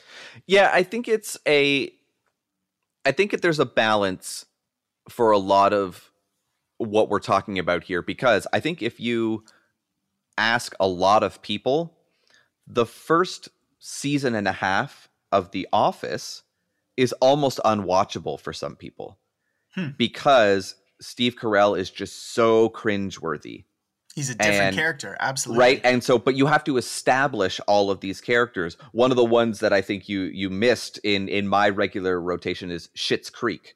And Mm, yep, absolutely. and but people watch like the first season of that and they're just like ugh like these characters are so annoying and you know like uh, alexis is so stuck up and like moira's voice i can't take like this and that but then they become the staples so there's that balance between you have to set everything up versus then maintaining that status quo and so i think for some of them you have to allow some time because I mean, you mentioned. I'll just go back to community really quickly. You mentioned kind of like Troy and Abed, but like the classic thing. I mean, you and I do the Troy and Abed handshake whenever we see each other. Uh, you know, we say, we sing Troy and Abed in the morning, but like that doesn't come in until you establish that character, those characters, right? Right, So like a lot of that doesn't come in right away, but some of the realization of those characters and how they develop is also the best part. So while I'm kind of in agreement with you, I might sway mine a little bit that I think the best seasons often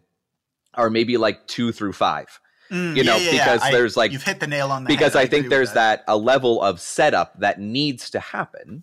Um, but then it quickly gets to a point where you almost run out of material, right? Because Mhm. nobody really, so I'll use Schitt's Creek as the example. Like, nobody really just wants to see them live their life on a daily basis. Like, there has to be plots to episodes. Nobody really wants to just see a day at the office because probably 99 times out of 100 they're going to be boring they just all every episode is just always the hilarious one that happens right with these overarching themes um, Yeah. so if you literally just had a normal like if you just followed me around at work for a day and made that an episode that would be you know what i mean like unless something Well, I think I think to your point, because they probably wouldn't do an episode where they just are like, "Well, we have a new shipment of paper in today, Right. And nothing's wrong with it." Yeah. you know, so there's that standpoint of like maintaining your level of interest like an intrigue you know not that they have to be all be mm-hmm. cliffhangers but there has to be something you know responsive and interactive about that particular episode um, even if it's not a season finale or something you know like something like that with these over you know arcing themes throughout and, and, and i think at some point it's just hard to continue to do that Uh, yeah, you know it must. I think that's what it is. It must just be sort of like running out of material. Yeah. you know, like what Seinfeld was famously was not having uh, plot arcs like from episode to episode. it was a show right? Literally was- about nothing It was it was completely self-contained within the episode, and then the episode ended, and you did the same thing again next week with a different story.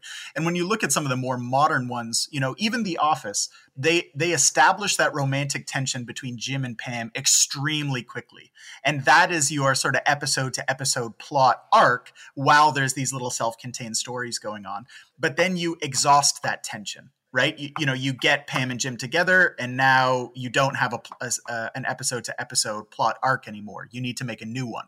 You know, same with Superstore. You know, they establish that tension between Jonah and Amy very quickly, and then they exhaust it. You know, what can they do? Uh, after that, there's only so many ways they can self-contain that joke. You see it in Parks and Rec. They completely needed to add two brand new, extremely major characters in uh, Ben Wyatt and Chris Traeger just to keep that flow going. So I think you're right. I mean, it must just be they run out of ways to make it funny, self-contained, and so then they need to ex- escape the box. But I almost feel sometimes like they write the show not expecting to be successful. So then they get like two or three seasons in and they've like written all their jokes and then they're like, well, shit, I guess we have to keep writing for a few more seasons, you know? And then they have to escape the box and make it something different. Well, I think the challenge there, like you, so you mentioned um, the Ben Wyatt, Chris Traeger, um, like intro into Parks and Rec. That only works if they do it well. Mm, Do you know what I mm. mean? Like, I think what, and where you mentioned The Office, like where The Office really suffered, I think, is when Steve Carell left. Yeah, absolutely. Because- For me, it's unwatchable because after he leaves. everybody that tries to that they try to fill that void with um i think fails miserably. Um and i don't think that's anything like against will ferrell as an actor. Um he just it was it wasn't good. I don't watch the d'angelo russell um or uh episodes because yeah, i just i just don't bother. Um you know uh, like they brought in um you know uh, James Spader, who I really like. Um, like the Robert California um, like character is funny, um, but like I think overall, I think everything post Steve Carell is kind of uh, it's I don't know, there, it's a string Yeah. along. Um, and Totally, it's totally. but but that's not to say, in my opinion, I I watch it episode one all the way straight through every time. So I watch the later seasons all the time. I still think there's a lot of hilariously funny material throughout. Um, but what I think are the best episodes by far is really season two through five, right? Yeah, like in that yeah. standpoint. Um, and realistically, just because of the way that the characters interact with each other, you start to change all of the characters. So, you know, in the office, they bring in the interns. So, uh, uh, Pete and Clark. Um, uh, what is it? Jim Jr.? No, Plop Plop and uh, I'm blanking on what they call the other guy. Anyway, um, so they bring them in. You know, when uh, Aaron Hannigan comes in as the new receptionist. You know, like all like so like if certain people work really well, so I think the Aaron Hannigan Kaler works just because of how good an actress she is and how she fits in there. But when you start to add, you have to make sure that it's not like necessarily a seamless transition, but it's got to be almost a seamless transition. Whereas, you know, Chris Traeger and Ben Wyatt fit the story and their characters and personalities fit the mold really well. They Mm. kind of just like, yeah, there's a little blip, but then it just keeps going. Um, Yeah, whereas opposed to like, I feel like of all of them, and I'm sure I can be called out for a different reason, but I think the the the biggest like full stop, like this is a different show, was The Office when Steve Carell left. Right? Absolutely, absolutely. Because he, I mean, goodness, we don't have to go down this rabbit hole, but The Office, I think, in many ways, will be defined uh, like will be the single most defining sitcom of its era. Sure. You know, it was probably the first famous mockumentary one, right? It predated the success of Parks and Rec or Modern Family. Steve Carell was already an, a major established actor at that point. Whereas you look at Community, Modern Family, Parks and Rec, like even Amy Poehler was probably not as well established in comedy circles as Steve Carell was at that time. I mean, he was a major, major major actor and he defined the show, right? I mean, so, I mean, he is just one of the most classic uh, characters of all time. Um, and uh, and so when he left, it was just a different show, and that's what makes me wonder. You know, I read a study once that said one of the reasons we like rewatching sitcoms is that they uh, mentally, psychologically, we start to see them as friends. You know, like as uh, not friends like I'll be there for you, but friends like you know uh, members of our of our of our home almost. And that change, the changes that the style undergoes, that the humor undergoes, you know, none of us like change, even within our family. You know, if it meant if one of our family members moved away and we couldn't see them anymore, if the conversation around the dinner table all of a sudden was different compared to what it was a year ago, it would it would be difficult for us to take. And I wonder if this it's not that the sitcoms get worse in any way, you know, objectively, maybe they even get better, but we see them differently. That comfort in routine is gone. Well, and I think something to be said about like obviously sitcoms for the most part their goal is to in a hilarious way represent real life. Mm. But I think what a lot of them fail to do is um and this I mean it makes sense. I'm not saying this is a quote unquote intentional failure on their part, but the like randomness of life that happens, you know, like you said, people who move away or random, you know, things that happen. There's a lot less quote unquote randomness to them.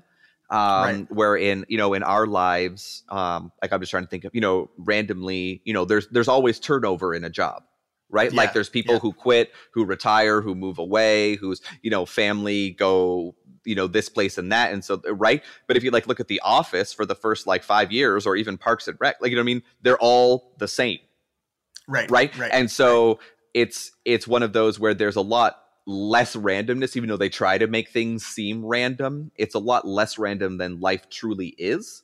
Mm. Um, whereas if it was really subscribed, like if you could imagine just like throughout the first like three seasons. Now that being said, I mean I know there's a couple people in the office who quit, and when Stamford and them, you know, go together, you know that type of thing. Like uh, Literally only one person from Stamford stays. stays. So, like, yes, like you know, uh, like so, Rash- Rashida Jones' character is quits, and after the whole Jim and Pam thing, like, so there is a little bit of that, but that all seems a little too contrived compared to the true like randomness. I think of life, Right. if that makes Right. sense. Um, another thing that you have to just like keep in mind is just like I think a lot of these shows and the story arcs, I mean, they have finite time periods.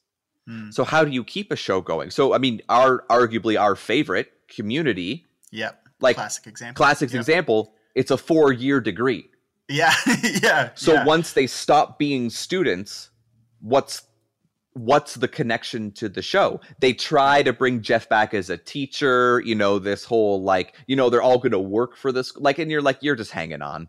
And like Yeah. I definitely watched it, you know, because I was like I love the characters, I'm stuck with them, you know, and that type of thing, but you know, they it they didn't have really the foundation left. Yeah, and then on top of that, the style of show changed. The showrunner changed. The the humor changed. Two of the major characters left. So I mean, Community had that kind of like quadruple whammy. Well, they also had Dan, you know? Dan Harmon who left exactly, and yeah, then came absolutely. back, right? Like so they Yeah, had yeah. they had that part way through. They were basically had like a completely different writers group for season three or four, maybe both. Um, you know, um, so that was that that's a completely different thing too. And also just the kind of aspect of so then of course you think about Schitt's Creek, I'll go back to that one for a minute, which is the whole basis of the show is them trying to get out of the town right, like they're Right. these really rich people that the, the as soon as they possibly can they want to get out but then of course you know they fall in love with the place and this you know uh you know character development. Oh i'm not snobby and rich. I actually ha-, you know blah blah blah. Okay so great.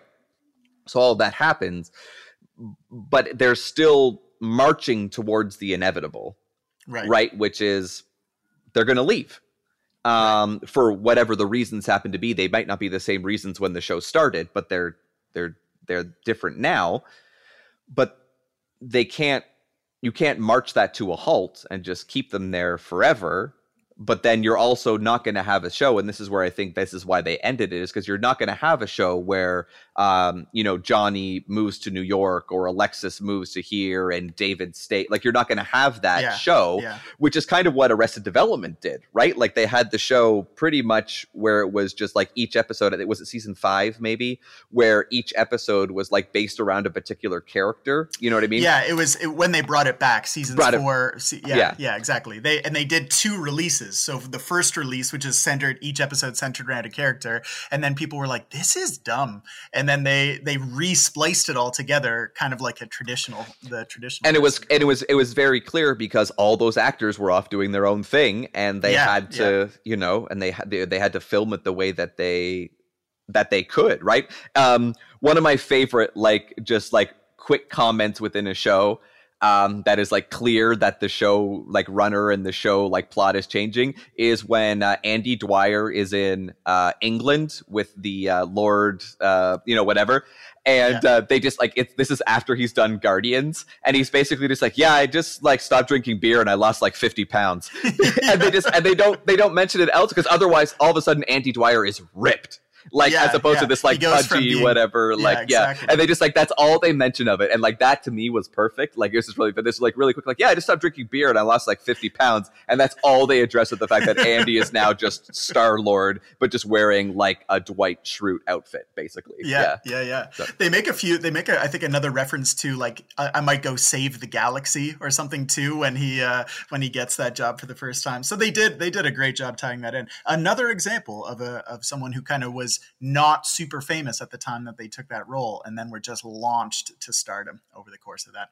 So um, I think this is a good place to end it. You know, uh, Christian, we've been chatting for a long time, so we're going to take a quick break, and then we're going to wrap things up with a new uh, a new feature here on the Dad Joke Loading Podcast. So, as always, as Christian has said, hit us up via email, dadjokeloadingpodcast at gmail.com or at dadjokeloading on Twitter. Um, did I get that right? Chris- It's at Loading Dad on Twitter. Ah, shit. But Dad Joke Loading podcast on Podcast on Instagram. Yes, nailed it. Man, I'm just getting this. keep that in. Keep that in. um, well, we'll take a break here on the Dad Joke Loading Podcast, and we'll be back in a minute.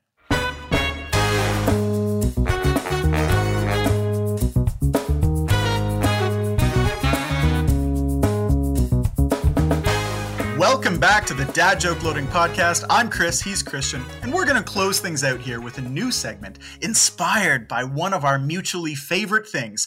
Welcome to Jeopardad. So, Jeopardad, of course, is inspired by one of the best television shows of all time, Jeopardy. And this is a quiz. So, Christian, we've been talking about TV this entire time. Are you ready to get your quiz on? I was born quizzy. Um, so this is a bit of a different episode, or uh, sorry, different recurring segment. My apologies. Um, it honestly started with something just very specific um, that we were talking about before, which is crossovers between our favorite TV shows. And so I challenged Christian at the start of this episode. I asked him uh, off air right before we hit record um, if he could name uh, as many actors as possible who have been on both Parks and Recreation and Community.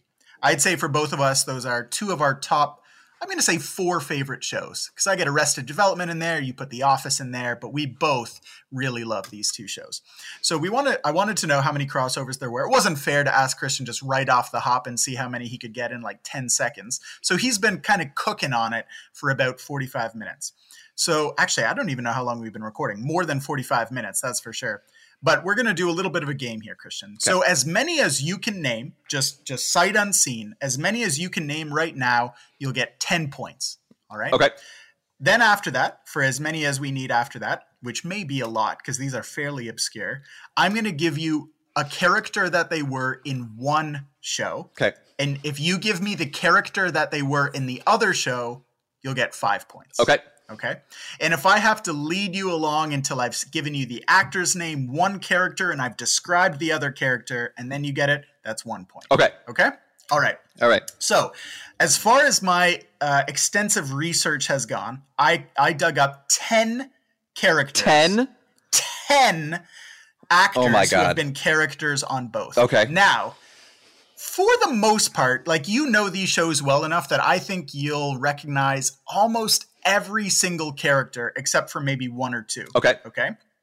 Um, as best as I could tell, I think only three of them, three of the actors, were in multiple episodes uh, of of what, excuse me, of one of the shows. Okay. Okay. So the rest of them were like bit characters. Okay. For one episode here or there, but three of them were in, as far as I can tell, multiple episodes of at least one of the shows. Okay. Okay. So Christian, of these ten, are there any that you can name right now? Uh, well, the first one that comes to mind is Nick Kroll. Um, and Nick Kroll played um, the douche on Parks and Rec, um, but then also played um, uh, I'm like the uh, the German um, uh, foosball player. Um, so uh, now I'm blanking on his name, but uh, You nailed it, my Yeah. friend. That is 10 points for Nick Kroll. You are 100% right. Um, so he was the douche on Parks and Rec. Uh, and yeah, I didn't know his his name either. Um, and I had to look up his uh, character's name in, in the episode where he plays the foosball player. It's Jurgen. So Jurgen, of course it is. Jurgen and the douche. All right, my friend. Any of the other 10 can you name? Okay. So it's been really actually hard because I've been trying to like think of them while we've been recording the episode. So I've been trying to actually, you know, focus on the episode while also trying to think of something else. Honestly, the only one I could potentially think of, and I'm not sure if it's right, is the bully who challenges Jeff to the fight in the courtyard when he staples the snowman to his head. Mm, Um, yes. Is is he the same guy that does the disaster relief response? Oh man. Okay. Okay. Amazing. No, Oh, he's darn it. not the same person, but the guy that plays Leonard from the emergency response episode in Parks and Rec is in an episode of Community. Who is he then? Okay. So the actor's name is Matt Walsh. Yeah. Um I'll give you I'll give you a line that he says, okay? Okay. It's supposed to be a maze. Oh, he's the. Oh yeah. Oh my God, Joshua's a racist. Joshua. Yeah, You nailed it. yeah. yeah. It's- I have in my notes Joshua and then in brackets trampoline racist. Yeah. Some people are just born natural jumpers. yeah, exactly. Uh, so yeah, you nailed it, Matt Walsh. Uh, I'm going to give you five points for that one. That's All fair. right. Yeah, that's fair. Uh, Okay, so continue on, my friend. We should as well. We should ask Ryan to get a, a solid sound effect in here for correct answers, like a ding, ding, ding, ding, or something like that. It'd be amazing. Uh, I'm honestly at a loss for anybody else. I'm I'm trying to think if like Jeremy Jamm is like in Community at all. I don't think that he is. Um, but uh, but yeah, I, All I can't think of anybody else. So Well, this is good. So let's rock over to the uh, the the second uh, point category here. So I'm going to give you one character that this actor has played, and you give me their character in the other one. okay, Okay. All right. So, um, an episode that you had mentioned that, that we were talking about off air right before this started was the um, Insane Asylum episode right. of uh, Community. Do you remember who the psychologist, psychiatrist is in that episode? When Britta says, Don't worry, I'm a licensed psychology student. Yes. Yeah. Okay. Um, I can't remember the character's name, but he comes on in Parks and Rec and is the um, the Eagleton version of Thought for Your Thoughts. Damn straight. Um, yeah, and I'm blanking on that. I can see him now because you're right. Yeah, he's the guy that they hire as the fake psychologist to pretend that they're all crazy, and then he comes on as the Eagletonian for Thought for Your Thoughts, who has a uh, apologies for our outburst um, with with the Pawnee Thought for Your Thoughts. Yeah. Okay. You nailed it. Absolutely. Five points. That is John Hodgman, and he is August Clementine. August in Parks and Clementine, Rec. Uh, Okay. Okay. Amazing. All right. so next up, one of my absolute favorites. This guy just kills me every single time. Um, so, um, how are we? How are we going to do this? So, uh, the character that he plays in Community says the line, "All right, these paps aren't going to smear themselves." So that's obviously from the STD fair. Catch knowledge. Um, He also he gives Jeff his bad cholesterol results. oh, that's um, says, oh, that's um, uh, is it Patton Oswalt? Patton Oswalt. Yes. Okay. So in, yeah, in Community, he plays because he's also in. Uh, the, he get when Annie fakes appendicitis um, Yes. to uh, be with Troy. So he plays that character, and then in Parks and Rec, he is Ted, or wants to be known as Ted, in the decree where on uh, on that same day every year he gets thrown into the into the Pawnee River and has the battle with. Les- uh, with Leslie Knope about who can live in the 1800s the most. Absolutely. You nailed it. Five points. So he is Nurse Jackie in Community, which is just yet another of Community's little winks to another TV show, Yep. which they have just buried throughout. And he is Garth, Garth Blunden, uh, who challenges Leslie. And one of the amazing Garth moments is when he's filibustering. Yeah. Uh, so that he just, we open on the Marvel Universe, creates a portal to the Star Wars universe. Uh, so good. Patton Oswalt nailed it. I'm impressed that you got the actor's name too. All right. so this one's a little bit tough. Um, ah, boy, how are we going to go about this one? So in Parks and Rec, uh, he plays a character with long hair and a goatee who meets Ron Swanson uh, and Ben Wyatt during their scavenger hunt to meet Leslie in the Snow Globe Museum. And they're checking under snow globes, and he's going, wrong one, wrong one. Boy, you're really bad at this. Can you think of the character that he plays in Community? I can see his face, but I can't come up with who he is in Community. Okay, so I'm going to, we'll go down to the one point. So the actor's name is Martin Starr. And in the episode of Community, uh, it's the episode that pits uh, Annie against Annie Kim. Oh, he leads the Model making- UN. You nailed it. Yes. it. Absolutely. Okay, yeah. You got it. Oh, that took me too long. Professor, Professor Cligoris or Cligoris, either's fine. Okay, can I stop really quickly? Oh, nope. I thought I had one that I could pull out of my butt, but I don't. So, um, so never mind. Continue. All right. So um, I'm gonna I'm gonna give you a few I think fairly tough ones because alluding to our previous uh, segment here, they are from the later seasons of Community, which I think you and I have probably seen like once or twice. Right. So these are pretty tough. Um, so I think I'm gonna give you the easier character that they are in Parks and Rec. Okay. And then if you can name who they are in Community, I'll be impressed. Okay. But you'll definitely know their Parks and Rec characters. So who is the douche's uh, who is the douche's radio partner on Parks and Rec? So Crazy Ira. Crazy Ira. Um, and he comes in in Community. Huh. Now, I, I don't think I'm going to pull it out. What episode does he come in? I wouldn't have got it either. Uh, it is from the basic RV repair episode, and he's at the very end as a couple with, interestingly, his real life wife. Um, in that in that episode, um, as they are uh, talking about the RV, so that's a tough one. The actor's name is Matt Besser, and I'm going to give you another really hard one. You'll know the actor really well. Okay. Okay. Um, and but you may or may not know who he is in, in Community.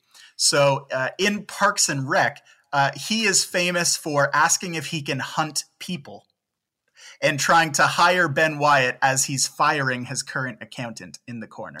Oh, so that's um yeah, that's uh Feinstein. Dennis um, Feinstein, Dennis Feinstein, um who he's on the league, right? He is on the okay, league. so Yep, he's Rafi on the league. Yep, um nailed it. But who the heck does he play in community? What season is it? It is the fifth season. Okay, so he comes in and which episode is it? Mm, I actually did not write down the name of the episode. It is the one where he is an improv coach. No, I don't think I would have got that one. Character's name Matt Lundegaard, and the actor's name Jason Mantzoukas. Yeah, no, Yeah, I don't. I don't think I would. have He was on Community. Rafi, I know it's those later episodes of Community. I'm telling I'm you. gonna have to go back and watch that. All right, so we've got uh, let's see, we've got one, two, three left. Okay. Okay. Um, one of them is, I think, a fairly major character in both shows. Okay. I would say. Um, one of them uh, has recurring episodes. Okay. In in one of the shows. Um, the other one's really hard. So I'm going to do the really hard one first. Okay. Okay. Um, fuck, I don't even think. I mean, yeah, I don't even know how to describe this one.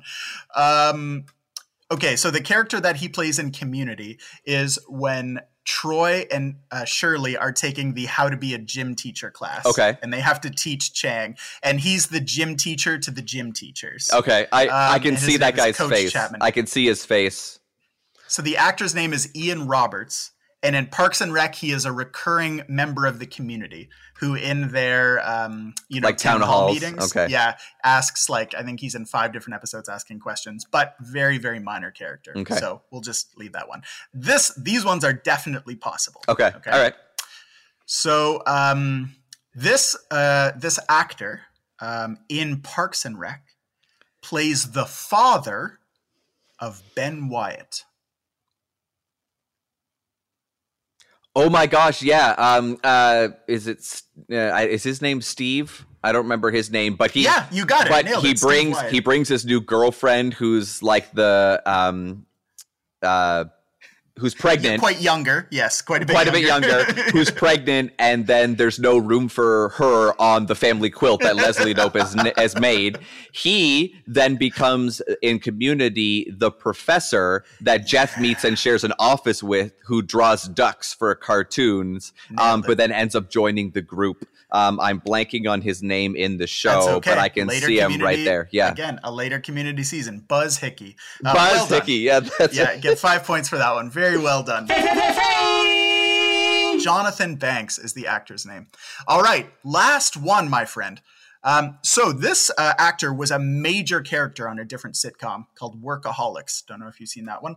Um, and in Parks and Rec, um, actually no, I'm going to give you who he is in Community, and you can tell me who he is in Parks and Rec. Okay. So in Community, in the celebrity impressions episode, where everyone is telling Jeff that he looks like Ryan Seacrest, and Pierce shows up and says he's Burt Reynolds, and nobody believes that he's Burt Reynolds, and then he leaves, takes his mustache off, comes back, and says, uh, "Fat Brando."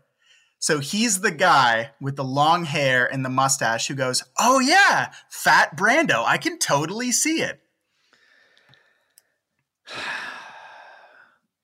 I was really hoping you were just going to say like you know French Stewart or something like that was actually on commu- on Parks and Rec because uh, uh yeah Amazing. I can see his face, but Um, so another thing that he does is um, this. At one point, he looks at Ben Wyatt and says, "You are the architect." oh okay, so he's the guy that uh, uh, runs Gryzzl. Here's Gryzzl CEO. Yeah, Gryzzl CEO. yeah, there it is. Nailed Okay. it. Blake Anderson. Well done. Yeah. Five points there. So yeah, there we have it. Ten actors who have crossed over from both Community and Parks and Rec. Um, I hope you enjoyed. Uh, if you're a fan of those shows, obviously, I hope you enjoyed um, that little bit of reminiscing down memory lane as much as Christian and I do, judging by the shit-eating grins on both of our faces. Thank you very much for joining us this week. We have had a blast with you, and I believe uh, what is ultimately a super long episode uh, of the Dad Joke Loading podcast. I am on the dregs of my coffee, so I'm going to go get another one. Christian, I hope you have a good rest of your Saturday, my friend. Uh, you as well. I hope that your uh, your coffee is hot, your to do list is short, um, and that uh, your TV watching and time with your family is is as pleasant as it can be. And likewise, my friend. Well, I'll tell you, this house coat is comfy as hell. Thank you very much for joining us this week. We will see you next week for another episode of the Dad Joke Loading Podcast. Hit us up Twitter, Instagram, email. I've said it a billion times. You can just rewind 20 minutes to find it. We'll see you next week on the Dad Joke Loading Podcast. Have a good one.